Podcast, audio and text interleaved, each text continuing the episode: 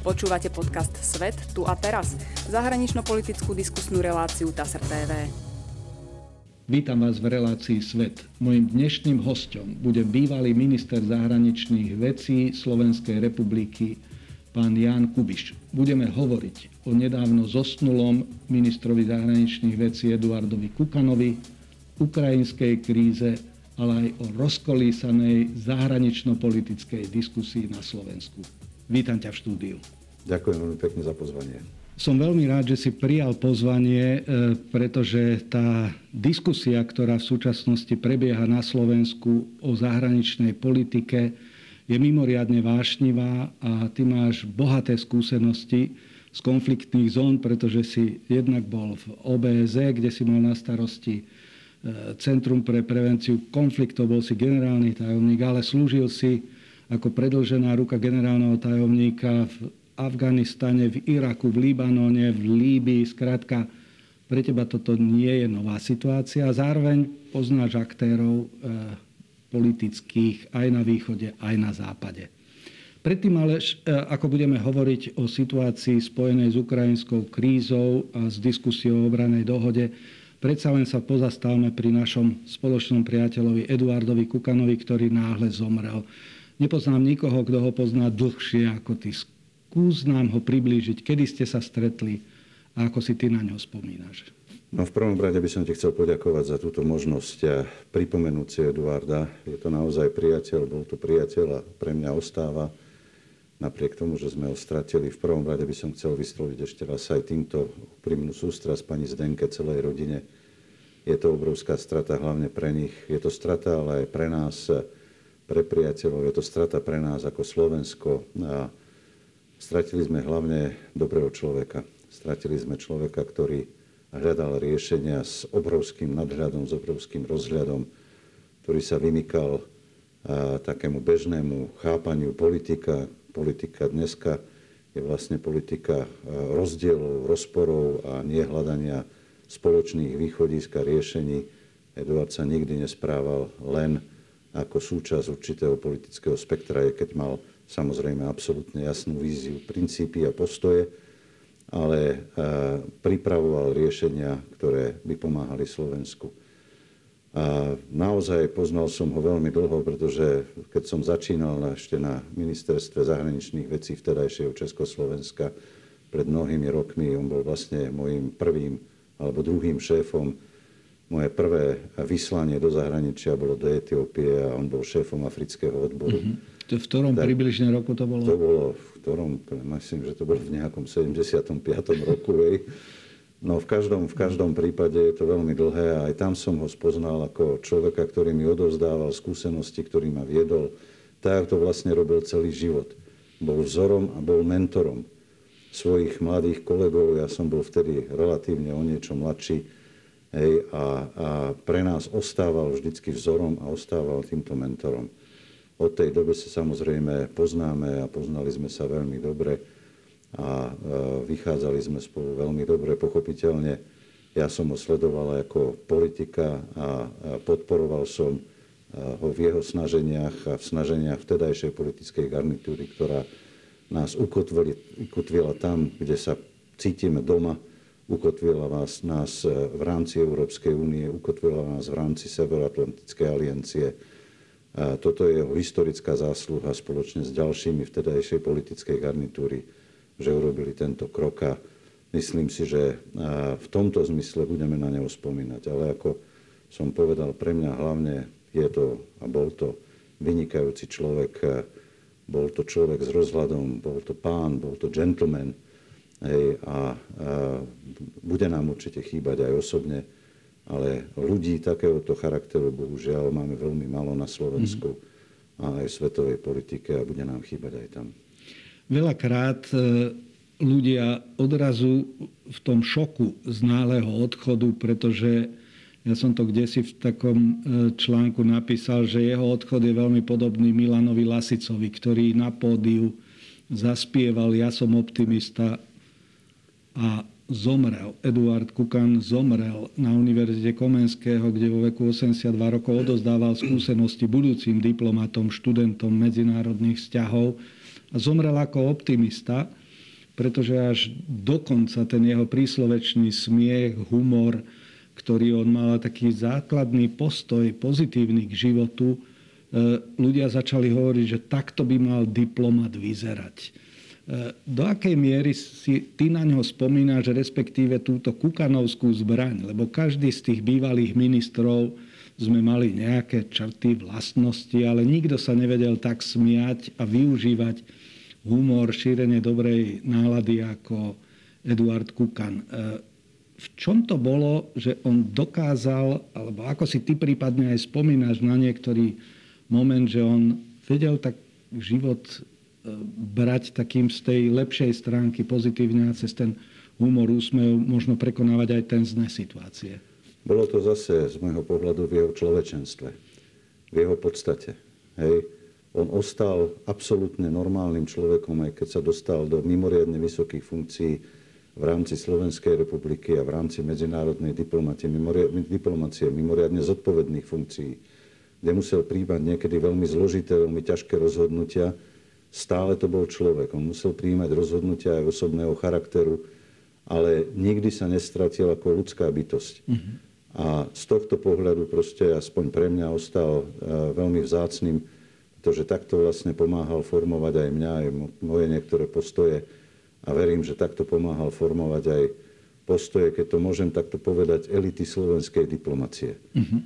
A práve preto z tohto ľudského pohľadu myslím si, že nám bude chýbať, lebo dnes, keď sa pozriem aj na našu politickú scénu, tak e, jednoducho takýchto ľudí, ako ktorí ostali ľuďmi, ktorí nikdy nestratili svoju ľudskú podstatu.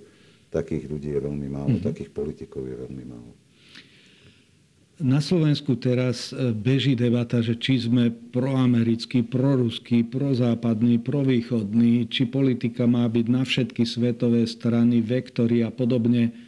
V tomto pre Eduarda Kukana bolo úplne vždy jasné, že kam patríme nie len to, že navigoval ten prístupový proces či už do Severoatlantickej aliancie alebo do Európskej únie, ale zostal stále verný tomuto princípu, či to už bolo vo vzťahu k slovenskej politike, ale ako europoslanec, aj keď riešil komplikované veci na Západnom Balkáne alebo v krajinách východného partnerstva. E, máš možnosť sledovať, lebo si dlho bol v zahraničí a riešil si tie problémové zóny polohy vyslanca e, generálneho tajomníka OSN. Ako vnímáš práve toto také rozkmitanie hodnotové na Slovensku teraz a že vôbec to spochybnenie je tak vysoké, že popularita Európsk- členstva v Európskej únie výrazne poklesla. Klesá e, medzi občanmi aj priazeň voči NATO. Že v čom to je asi a prípadne potom, akože, čo by sme s tým mohli robiť? Myslím, že tí, ktorí v tomto aspoň majú postoj, ako mal pán Kukan, a ako máš ty, ako mám ja, a ktorí e, záruku našej bezpečnosti, našej prosperity, našej budúcnosti, našej samostatnosti, našej suverenity vidia v našom členstve, aj v našom členstve v Európskej únie a v členstve v Severoatlantickej aliancii, Myslím si, že tí, ktorí proste zmyšľajú takto a ktorí vedia, že v zásade takúto budúcnosť pred sebou vidí aj väčšina obyvateľov Slovenskej republiky, aj keď sú zneistení a dneska možno trošku zmetení, myslím, že sme niečo zanedbali spoločne. Uh-huh. A že sme nedokázali po tom našom úspechu, keď sme sa dostali preto z vlastnej vôle do týchto organizácií, do týchto zoskupení, že sme to zobrali ako samozrejmosť a že sme jednoducho nevysvetľovali ďalej, nekultivovali tie argumenty, ktoré e, vlastne musia dnes a denne presvedčať nielen materiálne, nielen na základe toho nášho života, ktorý máme, posilňovania našej, našej samostatnosti, našej suverenity, našej, našej budúcnosti, ktorá, ktorú ja nevidím niekde inde, než e, spoločne s a ďalšími členmi týchto, týchto dvoch zoskupení. A jednoducho, že sme toto nezdôrazňovali a nevysvetľovali najmä mladým ľuďom. Však mladí ľudia proste si musia uvedomiť, že určite by nechceli budúcnosť, e, ktorá tu bola e, v tom systéme, z ktorého sme vyšli kedysi a ktorý sme proste hodili za hlavu spoločne tak alebo inak e, po tých revolučných zmenách, ku ktorom, dosta, ku, ku ktorom došli pred niekoľkými desiat, desaťročiami. A domnievam sa, že naši mladí ľudia, hlavne ľudia budúcnosť, spoločne v tomto našom celoeurópskom priestore. A jednoducho tie plusy nášho zaradenia, nášho smerovania sme jednoducho považovali, že sú raz dané, že sme sa tak rozhodli a tým pádom to bude automaticky pokračovať. V dnešnej rozkolísanej dobe, v dnešnej vykoľajnej dobe, v dnešných rozporoch alebo dobe, ktorá je hlavne charakterizovaná trieštením, rozpormi a, a určitým súperením, ale súperením nielen na základe hodnôt, ale koľkokrát demagogických argumentov, jednoducho sme mali aj my pôsobiť ďaleko viac a dúfam, že budeme pôsobiť ďaleko viac aj v najbližšej, v najbližšej budúcnosti a budeme argumentovane hovoriť, prečo je pre nás iná budúcnosť, než budúcnosť v rámci Európy a v rámci Severoatlantickej aliancie jednoducho nepriateľná, pokiaľ sa naozaj zaujímame o to, aby sme ako Slovenská republika a občania Slovenskej republiky si udržali svoju nezávislosť, samostatnosť, svoju suverenitu a mali výhľadky aj na prosperujúcu budúcnosť pre nás všetkých. Ja osobne som e, do značnej miery znepokojený a sklamaný celou touto diskusiou. Ja chápem ľudí, ktorí majú otázky a ktorí majú aj nevysvetlené otázky aj ohľade tejto zmluvy, ale jednoducho my sme súčasťou Severoatlantickej aliancie. Pre nás Spojené štáty nie sú nejakým cudzím človekom alebo cudzím prvkom, cudzím štátom. Je to kľúčový partner vrátane aliancie, ktorá je zábezpekou našej bezpečnosti aj do budúcnosti ktorá je zábezpekou aj nášho vývoja, ktorá je zábezpekou aj našej prosperity do budúcnosti. Jednoducho to má mnoho rovín. Tí, ktorí sa snažia, a bohužiaľ dneska v tom politickom diskurze som zaregistroval, že v rámci opozície vždy povedia jednou vetou, čak ale my sme za NATO, ale zároveň zastávajú absolútne protiamerické americké postoje, sú demagógni. Jednoducho, toto ja im nemôžem prijať, pretože oddeliť NATO od Spojených štátov a oddeliť NATO od Európy a Spojené štáty od Európy je nebezpečné. Pre nás jednoducho toto spojenectvo musí ostať kľúčovým. A práve z tohto pohľadu sa musíme pozerať aj na danú zmluvu. Politicky jednoducho eh, je zneužívaná celá táto problematika na rozkolísavanie, ďalšie rozkolísavanie ako keby našej zahranično-politickej a bezpečnostnej orientácie. Ja sa domnievam, že táto hra nakoniec neprivedie k úspechu tých, ktorí ju takto rozohrali a nakoniec len posilní v konečnom dôsledku a dúfam, že zjednotí našu spoločnosť v tom, že budeme spoločne veľmi prospešným, veľmi dôsledným členom týchto zoskupení a budeme hľadať spoločne tiež východiska z dnešnej rozkolísanej situácii v rámci Európy. A, a tieto východiska musíme hľadať jedine vtedy, keď, a budeme úspešní pri hľadaní jedine vtedy, keď budeme vedieť, kam patríme. Ano, a keď sa budeme príslušným spôsobom aj správať. E, ty si, mal byť, ty si bol ministrom zahraničných vecí, si mal dve štátne tajomníčky, na to trio si dobre pamätáme. E, a vždycky si takisto bol podobne ako Eduard Kukan, o ktorom sme hovorili, úplne jednoznačný v tých základných zahranično-politických e, témach, smerovaní. A v tom čase sme neverili jednoducho, že bolo to v prvej vláde Roberta Fica a aj on bol úplne jednoznačný v tomto a počas tej druhej vlády, kedy hovoril o tom, že Slovensko patrí do jadra Európskej únie tým, že sme v eurozóne. A teraz sa postavil do čela akéhosi zápasu kedy Ameriku vykresluje ako čosi, čo ohrozuje budúcnosť. V prípade, že by si tu teraz k nám prisadol a že by sme roztvorili diskusiu, čo by si mu asi povedal? Ako si predstavuje budúcnosť pre svoju rodinu, pre svojho syna? Či v krajine, ktorá je súčasťou nejakého východného bloku, alebo v krajine, ktorá je súčasťou Európskej únie, a ktorej bezpečnosť spolupodielame sa na zaistení bezpečnosti aj prostredníctvom Severoatlantickej aliancie spoločne so všetkými partnermi vrátane Spojených štátov. Hmm. Toto by bola tá základná otázka. Jasne. ako si predstavuje budúcnosť svojej rodiny a svojej krajiny. Mm-hmm. Čo no. garantuje takúto budúcnosť?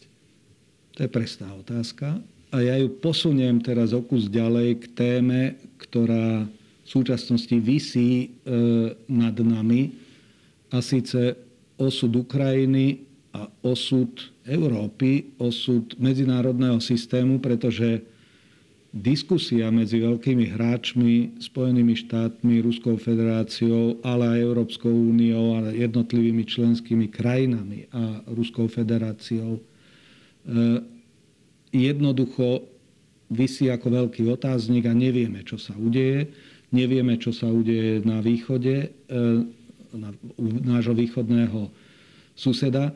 Ty si mal možnosť sa stretnúť s tými kľúčovými aktérmi vrátane Vladimíra Putina, ministra zahraničných vecí Sergeja Lavrova a ďalších. Akí sú to ľudia a do akej miery ty cítiš obavu, že toto diplomatické hľadanie alebo prevencia možnému konfliktu sa bude vyvíjať ďalej? Určite cítim znepokojenie, pretože celá situácia sa vyhrocuje aj ďalej Vidíme, že čo sa deje okolo Ukrajiny, vidíme, ako sa správajú aj naši spojenci, ako sa správame my a podľa môjho dozoru jednoducho pre nás vyhrocovanie situácie a hrozba akejkoľvek eskalácie alebo hrozba akékoľvek proste rozkolísania aj pomocou a najmä pomocou vojny a konfliktov je nepriateľná. A cítim znepokojenie, že zároveň ako prebiehajú určité diplomatické úsilia, Stále sa tu hovorí o vojne, hovorí sa o nejakých dátumoch. Z druhej strany takisto počujem aj z Moskvy, ale aj z Kieva, od prezidenta Putina, od prezidenta Zelenského, že konflikt nie je riešením a konflikt nehrozí. A ja ich beriem vážne, ale samozrejme viem, že pri takomto vyhrotení situácie, keď je na jednej aj na druhej strane jednoducho sa hovorí aj použití, o použití vojenskej sily, a zhromažďujú sa prostriedky, zhromažďujú sa kapacity, vedie sa propaganda, a vedie sa rôzna ďalšia činnosť. Jednoducho nemôže ma to nechať úplne chladným. Mám obavy z toho, že táto situácia sa bude veľmi ťažko manažovať. A mám obavy hlavne z toho, že môže vzniknúť nejaký lokálny konflikt, nejaký lokálny problém okolo Donbasu a jednoducho či jedna alebo druhá strana bude vtiahnutá do takého konfliktu, v ktorom ani jedna, ani druhá strana nechce byť. A do takého konfliktu potom budeme určitým spôsobom vtiahnutí alebo budeme ním zasiahnutí aj my. Čiže z môjho pohľadu znepokojenie je tu na mieste.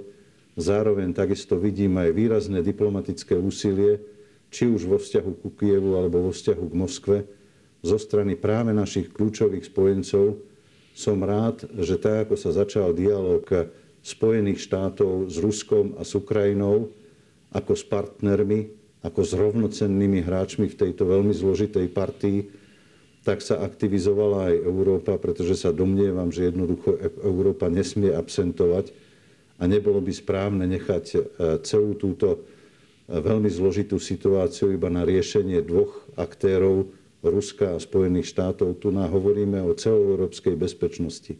Ale chcem tiež povedať, že celoeurópsku bezpečnosť je treba hľadať vychádzajúc z tých našich základných predpokladov a postulátov, že my ako Slovensko a garant celoeurópskej bezpečnosti pre nás je členstvo v Európskej únie a členstvo v NATO, ale celoeurópsku stabilnú, vypočítateľnú bezpečnosť nie je možné hľadať bez dialogu a bez plnej hodnoty ako suverénnych rozhodujúcich krajín, takých štátov, ako je Ukrajina, ako je Gruzinsko, ale ako aj Rusko. Mm-hmm. Ktokoľvek chce hľadať celú európsku bezpečnosť bez Ruska, bez Ukrajiny, bez Kaukazu a možno až bez stredoazijských krajín, jednoducho zlyha. A v tomto si myslím, že sme urobili určitú chybu, že sme zanedbali to takéto úsilie. Kedy si sa o niečo obdobného snažilo OBS, ale OBS bohužiaľ dnes nie je aktérom a mohlo by byť aktérom v tejto, hry, tejto hre. Preto sa domnievam, že je treba zintenzívniť úsilie na úrovni Európskej únie a takisto pokračovať v úsilí na úrovni NATO a Spojených štátov, ale zintenzívniť úsilie na úrovni Európskej únie o diplomatické riešenia a o hľadanie celoeurópskej bezpečnosti, kde by sme začali diskutovať o svojich obavách, o svojich víziách, aj s takými krajinami, ako je Ruská federácia, pretože bez nich jednoducho udržateľnú bezpečnosť v Európe nebude možné proste si predstaviť. A nehovorím len o vojenskej bezpečnosti, hovorím aj o energetickej bezpečnosti, hovorím aj o ekonomike, hovorím aj o bezpečnosti Európy a hľadania sa Európy v tomto meniacom sa svete, kde čoraz viac e, situáciu bude ovplyvňovať globálne súperenie medzi Čínou a Spojenými štátmi. Mm-hmm.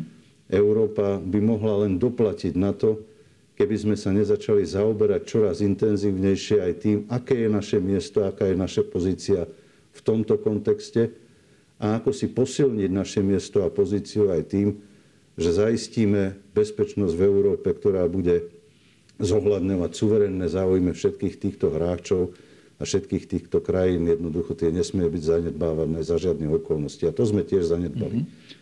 Kedy si sa ty s Vladimírom Putin, koľkokrát si sa stretol a kedy naposledy? No, ja som bol súčasťou rôznych kolektívnych rokovaní, mm-hmm. keď som mal samozrejme tiež eh, možnosť eh, ho vidieť v bilaterálnych vzťahoch. Nakoniec eh, sprevádzal som pána prezidenta vtedy Gašparoviča počas jeho česty do Ruskej federácie, bol som ministrom zahraničných vecí, takže sa dobre pamätám na tieto rokovania. Keď som pôsobil v rámci OSN, v Ženeve, tak eh, pán Putin, mám také dojem, že vtedy bol v eh, kvalite eh, premiéra, tiež navštívil Ženovu a mhm. tam bolo stretnutie, ale jednoducho pochopiteľne, že sledujem jeho vystúpenia, sledujem jeho komunikáciu dlhodobo a viem si predstaviť aj aké výzvy on má, aké výzvy rieši.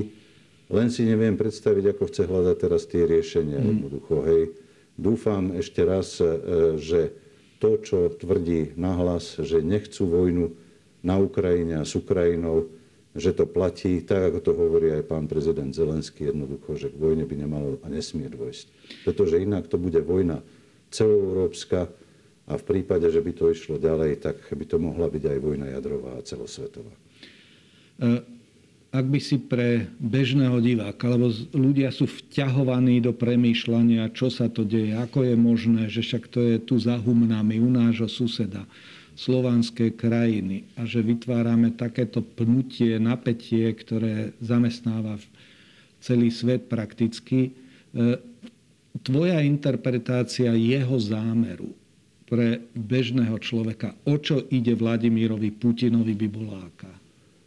No, nevidím do jeho hlavy, nechcem interpretovať zámery prezidenta takejto veľkej krajiny, ale ešte raz môžem povedať, že sa domnievam, že nadišla doba na hľadanie riešení prostredníctvom diplomacie a dialógu, ktoré by boli nielen riešeniami tých, tých problémov spojených okolo Ukrajiny, ale aj riešeniami celoeurópskej bezpečnosti, kde by v tomto dialogu bolo zúčastnené aj Rusko, aj Ukrajina, mm. ako som už povedal, aj Gruzinsko a ďalšie krajiny, ktoré si povedia, aké majú svoje predstavy a vízie ako suverénne samostatné štáty o svojej budúcnosti a pokúsia sa to prostredníctvom diplomacie nejako mm. zosúľadiť. V toto dúfam, že chcem vyvodiť z toho, že aj pán prezident Putin hovorí, že vojna nie je riešenie. Ano.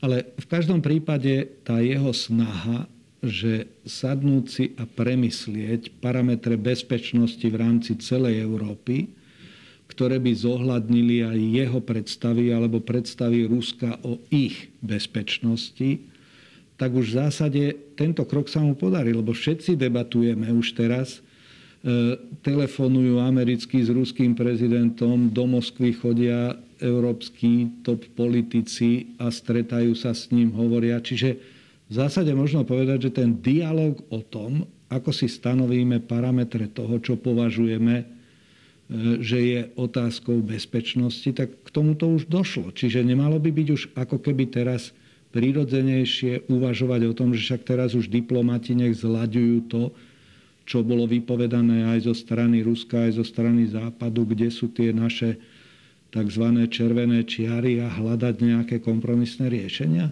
Zatiaľ sa nastolila téma, ale nevidím mechanizmy, nevidím tie platformy, kde by sa táto téma začala realizovať prostredníctvom nejakých takýchto cieľených rokovaní. Ja som spomenul OBS, je to logické, bol som generálnym tajomníkom OBS a to bola kedysi logická OBS platforma. ani nepočuť vôbec. Ale dnes OBS ako keby neexistovalo v tomto OSN? kontexte. Však už bezpečnostná OSN je v obdobnej situácii. Bohužiaľ dnes tento rozdelený, rozpoltený, rozhádaný, vykolajený svet vlastne, vlastne zasiahol aj fungovanie a, e, takýchto medzinárodných organizácií a vlastne kladie otázku aj o ich misii, mm. o ich cieľoch a o ich činnosti a efektivite a vlastne mieste pri hľadaní nejakých riešení. Čiže z môjho pohľadu by sme mali potom, ako sme jasne povedali, tiež aké my máme vízie a predstavy o našej bezpečnosti, mm-hmm. kde sú naše červené línie a kde počúvame veľmi jasne, kde si to vyslovila Ruská federácia, ale kde si to vyslovuje aj Ukrajina. Ešte raz, vždy budem spomínať tieto krajiny Ukrajina má ano. také isté právo na svoje suverénne samostatné rozhodnutie sa o svojej budúcnosti, ako si pripisujeme my sami sebe, ako sme sa rozhodli my, obdobne ďalšie krajiny. Ale nie je možné hľadať e, východiska len tým, že proste sa postaví silový nejaký variant, potom sa e, vyhecuje situácia do takej miery, že dnes hovoríme aj o vojenskom konflikte, že dnes e, podľa určitých správ možno v tento týždeň dojde k niečomu. Osobne sa domnievam, že by nemalo a nemuselo, ale jeden nikdy nevie, že v takejto situácii môže dojsť k drobnému nejakému konfliktu, ktorý niekde okolo Donbasu, ktorý môže vyústiť do skoro až nemenedžnovateľnej situácie. Jednoducho e, zatiaľ sa téma nastolila, ale nedomnievam sa, že sa to pohlo ďalej. Uh-huh.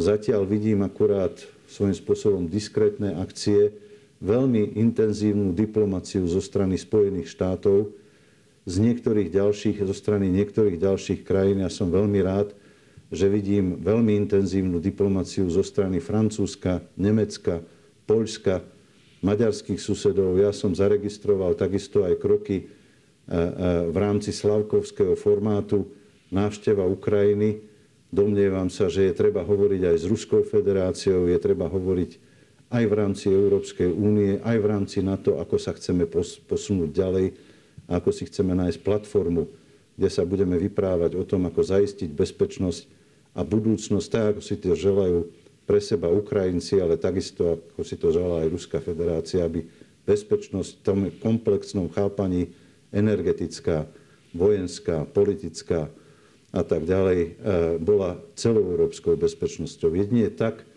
máme šancu si uhájiť svoje záujmy ako Európska mhm. únia, napríklad aj v tomto, ako som povedal dnes, veľkom súperení a na novo rozdávaní kariet, e, pokiaľ ide o globálnu a geopolitické záležitosti v tomto ďalšom vyostrojúcom sa súperení mhm. medzi Spojenými štátmi a Čínou.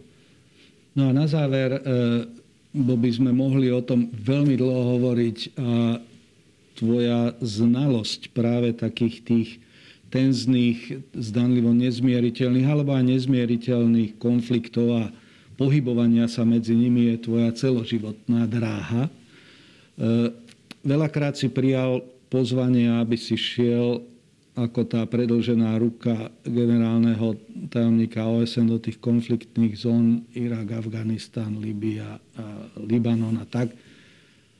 Necítiš teraz trochu v kostiach v tomto veku, že keby ťa poverili, že prispej k tomu, aby sa tento rusko-ukrajinský dialog e, dostal do nejakého manažovateľného formátu ako Slovák, ktorý ale pracoval v medzinárodnej a svetovej organizácii, necítiš trochu také nejaké svrbenie, že by si do toho predsa len mohol ísť? No, to nie je otázka e, osobného rozhodnutia, a ktorá môže e, vyplývať aj z tých mojich e, predchádzajúcich pôsobení. To je po otázka... Ukrajine, je, toto je, to, je to otázka nájsť tú platformu, pretože tam nemôžete no dobré, keby sme našli platformu. osoba ako jednotlivec, mm-hmm. na to musíte mať mandát a mandát, ktorý bude priateľný aj z môjho pohľadu. Z môjho pohľadu dnes by sme sa naozaj mali baviť o celoeurópskej, o celoeurópskej bezpečnosti v celom komplexe. Zatiaľ toto snaženie nevidím, zatiaľ vidím akurát prvé možno stavebné kamene, ale tam sme ešte nedospeli. Ja sa domnievam preto ešte raz, že by sa mala otvoriť táto diskusia aj na platforme Európskej únie. Ona je otvorená na platforme NATO, uh-huh. ale mala by sa otvoriť aj na platforme Európskej únie a napokon by sa možno mala otvoriť aj na platforme OBS. Ano. Pokiaľ ide o OSN, dnes ja to nevidím ako tú primárnu platformu, ktorú by som zaangažoval. A pochopiteľne, že pokiaľ by som mohol byť nejakýmkoľvek spôsobom prospešný, tak budem len rád, ale moja osobná moje osobné želanie v tomto jednoducho nezohráva žiadnu úlohu. Najprv je treba sa k tomuto postaviť systémovo a systematicky, nájsť si tú správnu platformu mm-hmm. a mhm. tak ďalej. A potom je možné hovoriť eh, už o konkrétnych krokoch a o konkrétnych osobách o konkrétnych proste zoskupeniach, ktoré by sa týmto mohli zaoberať. No, ale použijúc, što by nebylo vajny, preto sa pokúsime verím, že aj ty, aj ja, aj ostatní, čo si urobiť, pretože tá doba, že vôbec hovoríme o tom, že by mohla byť vojna, alebo nedá sa vylúčiť vojna, z môjho pohľadu je až absurdné, že v 21. storočí, kedy sme mali pocit, že riešime klimatickú krízu, bojujeme s pandémiou, blíži sa digitalizácia, umelá inteligencia, a my každý deň teraz v napätí žijeme, že či nevzplanie vojnový konflikt, tak si myslím, že v tomto každý asi podľa svojich možností by mal prispievať v tom a ja verím, že a dúfam, že ešte aj ty k tomu prispieš. Určite, a, ale som veľmi rád, že si spomenul aj ďalšie obrovské výzvy, ktoré máme, klimatické mm. zmeny napríklad. A v situácii, keď je čoraz viac rozporov, keď sa rekonfiguruje celé, celá, celá schéma medzinárodných vzťahov, keď je jednoducho mnoho nevyriešených otázok a pribúda ano. určitých ohnisiek napätia, si neuvedomujeme, že klimatické zmeny napríklad privedú skôr alebo neskôr k masovej migrácii ľudí.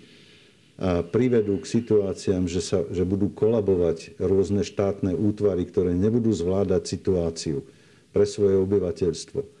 My máme pred sebou také obrovské globálne výzvy, že jednoducho ich musíme hľadať spoločnými riešeniami a na to si musíme začať riešiť problémy aj takého typu, ktoré vznikajú a vznikli a predlžujú a pretrvávajú v rôznych oblastiach sveta a bohužiaľ dnes vznikli aj vzhľadom na to, tým rinčan, na to rinčanie zbraní a nátlakovú politiku, ktoré vznikli aj tu, na, pokiaľ ide o osud našich susedov Ukrajincov. Takže ďakujem ti veľmi pekne, že si prijal pozvanie na tento rozhovor a dúfam, že sa stretneme v lepších a menej napínavých časoch a hovoríme trochu o tom, ako tento dialog, ktorý sa teraz začal o bezpečnostnej architektúre pokoji a miery u nás, ako budeme môcť v ňom pokračovať e, v nejakom formáte, pretože aj Slovensko, keďže sme členmi aj Európskej únie, aj NATO, tak jednoducho ten diel svoje zodpovednosti máme. Ďakujem pekne a všetko dobré. Ďakujem veľmi pekne. Ďakujem. Všetko dobré. Všetko dobré.